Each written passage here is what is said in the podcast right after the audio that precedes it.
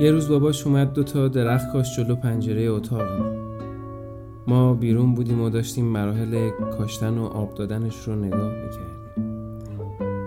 برگشت گفت این درختها رو بزرگشون کنید. ازشون مراقبت کنید. دوستشون داشته باشید.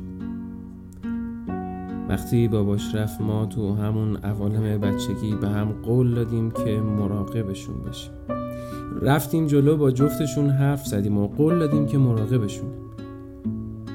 کاش ازشون میپرسیدیم که مراقبمون هستیم. همونطور که من مراقبش بودم اونم مراقب درختا شد.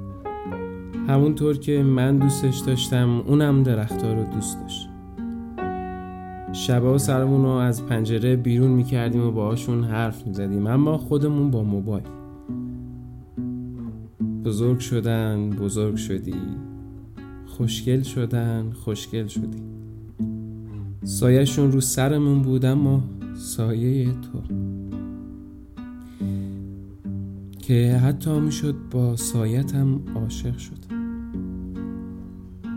چه درختهایی که دوست داشتن از سایت لذت ببرن و حسرت به دل موندن.